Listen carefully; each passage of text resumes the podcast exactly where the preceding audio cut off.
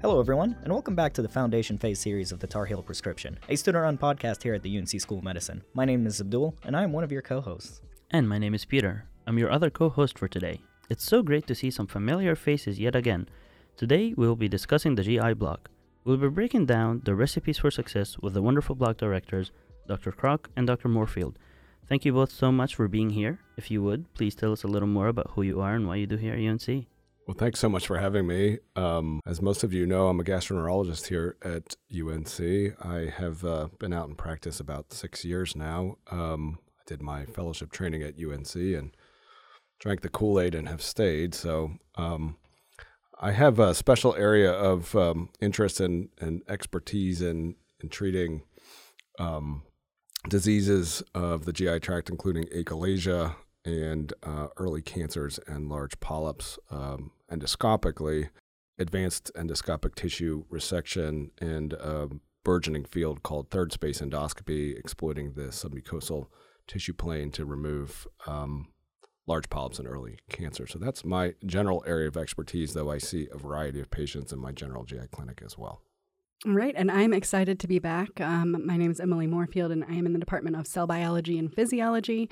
Um, I focus primarily on education, so I'm excited to be here today as your um, GI block co director. Um, I also get to see you all throughout the foundation phase. Um, and I'm really excited about the GI block in particular because before I started focusing on education, my um, research was in gastrointestinal stem cells. So it's one of my favorite areas. Well, Dr. Moorefield, it's a pleasure to have you back. And Dr. Kroch, welcome to the show. And it's a pleasure to have both of you guys with us today to help digest the demands of this block. And to dive right in, how does the GI system compare to previous blocks, especially to folks who will be learning about it for the very first time? How should students approach learning about the GI organs?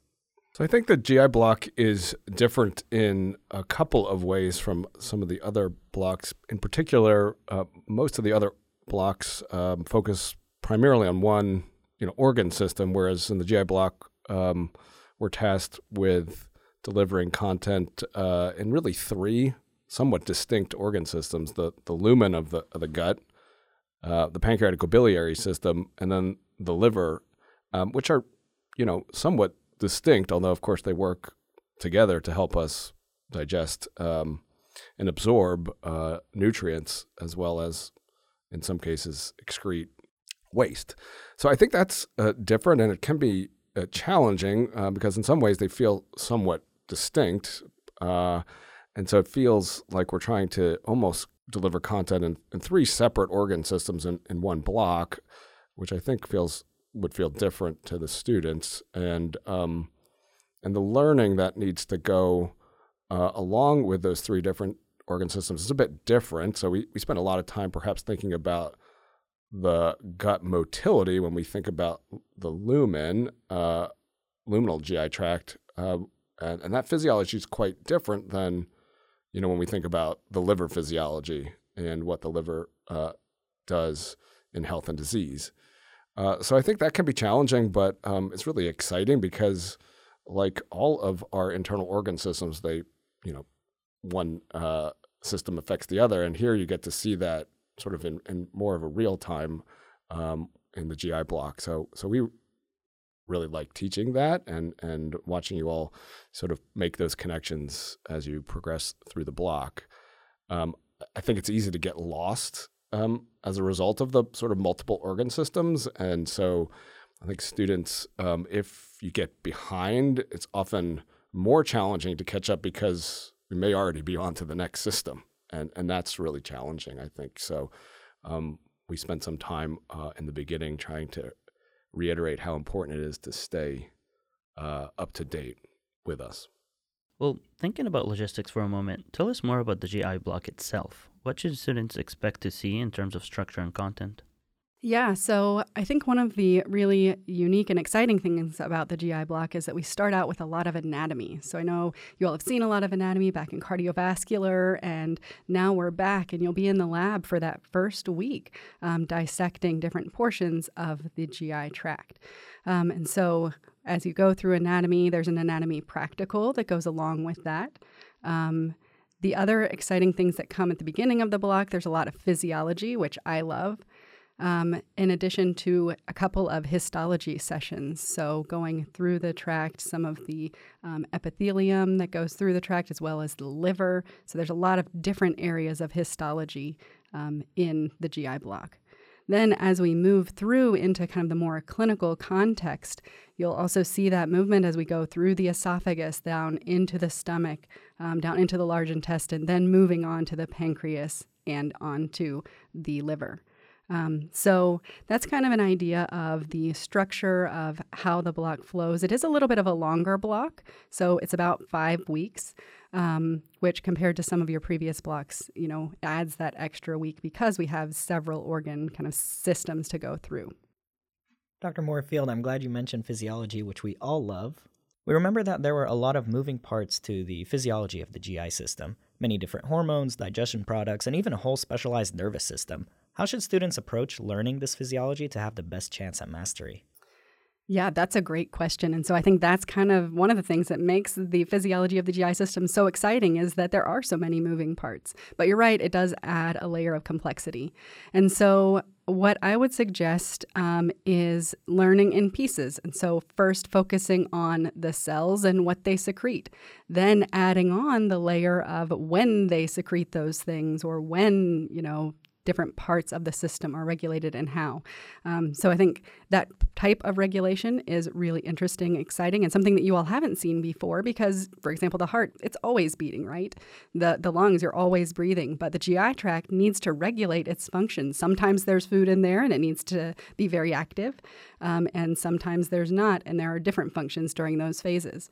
And so that regulation is exciting, but does add a layer of complexity. So I think first understanding the basics of what's where and then adding on the the when it happens as we talked about already this block has a lot of moving parts and, and different um, organs within the gi block so thinking about content for a moment what would you say are the high yield topics in this block both for test taking purposes and on the wards it's a good question, although I think it's a hard question to answer uh, to pick out just several high yield topics from uh, you know three separate organ systems over over five weeks. So uh, I think that it's perhaps you know helpful to think uh, these in terms of you know what are the high yield anatomy topics, what are the high yield physiology topics, what are the high yield pathophysiology topics, and there there are many.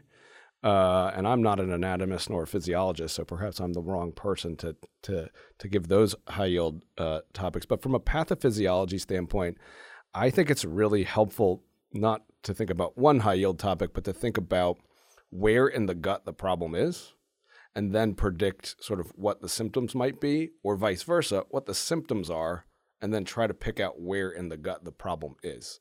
So that's a really helpful way to think about the lumen of the gut.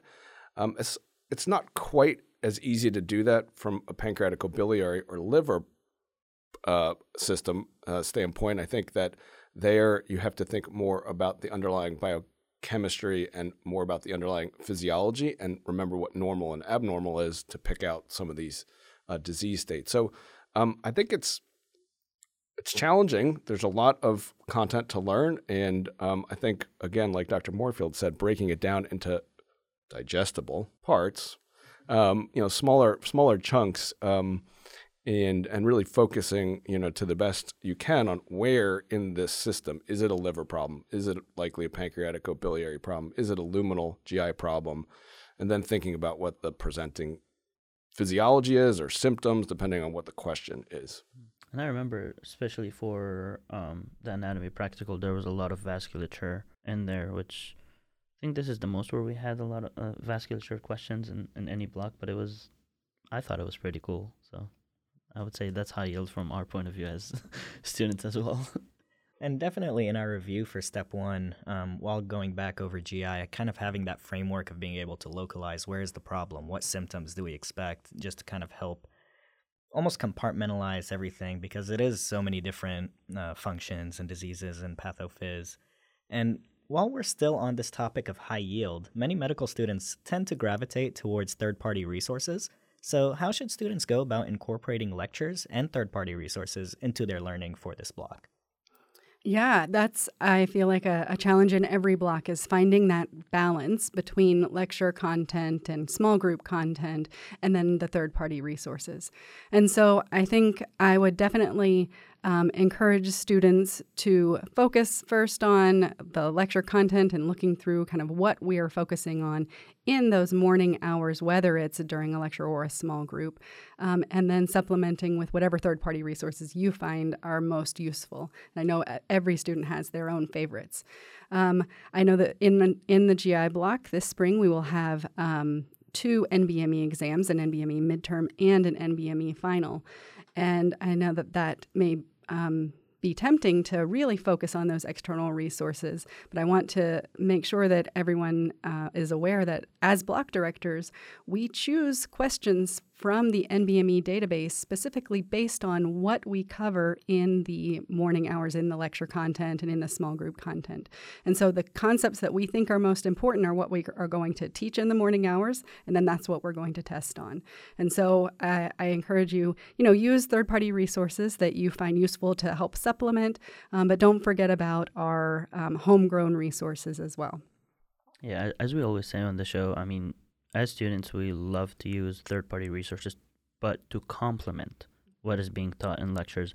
Um, one thing I found myself using a lot during the block was first aid. They had very good charts that, that summarized a lot of the physiology, but then again, it was it was complementing to what Dr. Moorefield had taught us during lecture. So I think they go hand in hand perfectly for this Absolutely. And we try to use the first aid, first aid specifically has really great images and we try to incorporate those into our lectures whenever possible because we know that you all are, you know, looking at all these extra resources so that you can easily find and easily kind of correlate what's going on um, in lecture to whatever you're looking at outside of lecture. So yes, I definitely agree. So, speaking of small groups uh, that you mentioned, how should students best prepare to get the most out of this uh, experience? We are I think we're going to do six or seven small groups. Uh, so it's a relatively small group heavy block, I think. Um, and I really, really like the small groups. It's a it's a chance to actually get to know the students um, as a as a small group uh, leader. Um, you know, lecture obviously is, is harder to do that. Um, so the small groups are really designed to um, dive deeper into the material that is presented in lecture. It is not um, specifically designed to present new material, but to um, have you all as students work through uh, the physiology, the pathophysiology, the disease presentation, and and dive deeper into that material with, um, of course, your small group, but also with your small group uh, leader, which in in the GI block is almost always a faculty paired with a gastroenterology fellow. So um, the fellows can really um, bring a great energy, and I think you all um, have really enjoyed having the fellows. So I anticipate having a lot of fellows work with us this year. So it's good for them and it's good for you. But I really love the small groups. I think it it pushes the envelope for you guys to think about incorporating the physiology and the pathophysiology into clinical scenarios that um, perhaps is why you're all training to be physicians. Certainly, I remember small groups. I, I enjoyed them because they were practical and they were like focused on clinical, and it felt like we're actually applying the knowledge that we learned and lecture to, to more cases. The one thing I, I think I took from one of the small groups was that uh, for C. diff, you give them oral vancomycin. I think we had one um, uh, one of our group leaders, like we had a discussion about that. For, I still remember it till today, and it's very practical. I saw it over and over again when I was studying C. diff later on. But um, the, the, the small groups, like much of the way we think about education, not just medical education, is planned redundancy, right? And and and with each iteration, you go a little deeper, and and we hope things like oral vancomycin is the treatment for C. diff stick after some point. Yep. Well, in your experience, uh, where do you think students struggle the most in this block? Um, and what should students do if they find themselves falling behind? Yeah, so I think one thing that's a little bit unique about the GI block is that there are more modules um, in our block rather than in some of the previous blocks that you've seen. And so I would definitely say with the modules, some of those are meant to introduce a topic so that in lecture we can go a little bit more deeper into that topic and answer questions about it. So, for example, the physiology in the first week, there are several modules that introduce the basics. And then that allows that introduction prior to the lecture allows us to, during the lecture time, go into some questions and um, talk more deeply about those important topics. Um, some modules in the GI block are primary content, so it's important to make sure that, um, and that's the only place that you'll see it. So it's important to make sure that you review that material and know that that is testable material, even though the only place you saw it is in a module. Um, so I think that's one challenge is just making sure that you're aware of all of the topics that are um, incorporated throughout the week, whether it's in lecture or small group or module. Um, what should students do if they find themselves falling behind? I would say reach out to us. We are happy to help. We are here and want you all to succeed. So please let us know. Um, we are happy to answer questions by email, set up office hours, however uh, students find it most beneficial. But we want you all to be successful. I, would like to add one thing. I think that the shift between or from luminal GI to pancreatico biliary into liver as a place where students may feel lost, or, um, which of course is not our hope, but um, and and so we often are asked, well, couldn't we learn about the liver first because it seems like it's so hard, and then we then we have our final exam. And um, I think you know we've thought a lot about this, and we think for various reasons it makes a lot of sense to do the luminal tract first, and then pancreatic pancreaticobiliary, and then liver. But it does mean that some of the more challenging pathophysiology ends up towards the end of the block, and it's good for students to recognize that that's going to happen and just be prepared that you can't let off the gas. Yeah, that's a really good point. One other thing that we've thought a lot about, and I don't know that it's a challenge for students necessarily, but one thing we've thought a lot about over the last several years is the nutrition content in the block. And so um, currently, I think we've struck a good balance where now a lot of the vitamin deficiencies and what first aid calls kind of um, nutrition, that's a little bit, you know, students can kind of go through that on their own. And so that's in a module currently. It's not uh, that exciting to just stand up and talk about each one of these vitamin deficiencies. Um, so that's currently in a module, whereas in class, we have a nutritionist come and give more clinically based information that, you know, is less testable, but is much more exciting, kind of interesting, and prepares you for application phase. And now on a fun note, if you guys had to pick what is your favorite organ within the GI system? Do you want to go first, Emily? um, if I had to pick, I would probably pick the small intestine. So that's where lots of action happens, right? So lots of digestion, absorption. But more importantly, one of the things that really excites me about the small intestine is its regenerative capacity. So this, uh, you know, this I studied prior to um, switching over to teaching. I studied the um, renewal of the small intestine and the stem cells that are within the small intestine. And the project that I worked on was the effects of aging on intestinal stem cells. And so it was really amazing to me how much these stem cells that are located at the, at the bottom of the crypts in the small intestine, how much they're working to renew the entire intestinal epithelium about every week, right? And so this happens in other areas of the um, GI tract, but most rapidly in small intestine. So that's probably my favorite part. Okay, well, Dr. Moorefield, you didn't let me down. Uh, you said exactly what I thought a GI physiologist would say, which is small bowel. but as a clinician, that's not my answer. My answer um, is the esophagus, although it's not perhaps a single organ. You can think of it as a single organ if you want. I, I sometimes do. And I think it's because we take it for granted more than anything else if your esophagus stops working, you get dysphagia, you develop trouble swallowing, and um, I think we all take that for granted. But I see a lot of patients in in my practice, especially those with with achalasia, uh, that can't swallow, and um, it's a life threatening problem. And um, most of us take it for granted every day. But when the physiology of the uh, esophagus goes awry, it really causes a lot of problems, and it's um, it's a really or, in, interesting organ organ to to think about, and and then the diseases are, are relatively narrow, so I can you know, sort of know a lot about it, and and then often we can treat it. There's a lot of treatment options for esophageal diseases that perhaps is slightly less true than for small bowel diseases. Yeah, that's pretty cool. I didn't really think about the esophagus in that way before. It's it's nice. This is because you take swallowing for granted. Yeah, that is true. well, those are all the questions we have for you today. We would like to leave some room now for you to share any other other th- thoughts or insights that you might have about the block, about medicine, life, general advice, anything really.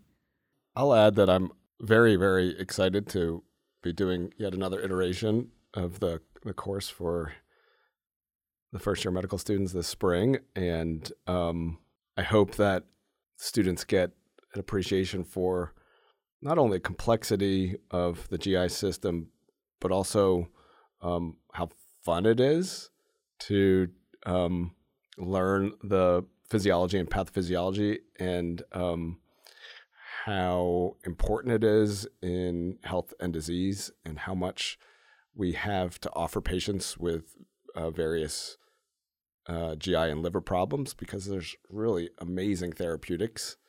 Uh, we only touch briefly on some of the advanced therapeutics that we have, but my practice on a day to day basis, I am doing things that often fix, you know, patients' symptoms, and it's a really rewarding and uh, uh, wonderful practice. And, and, so I love being a gastroenterologist, and I hope we can impart uh, some of this on the next uh, crop of first year students. Um, so I'm very excited to to meet everybody and and and do this yet again.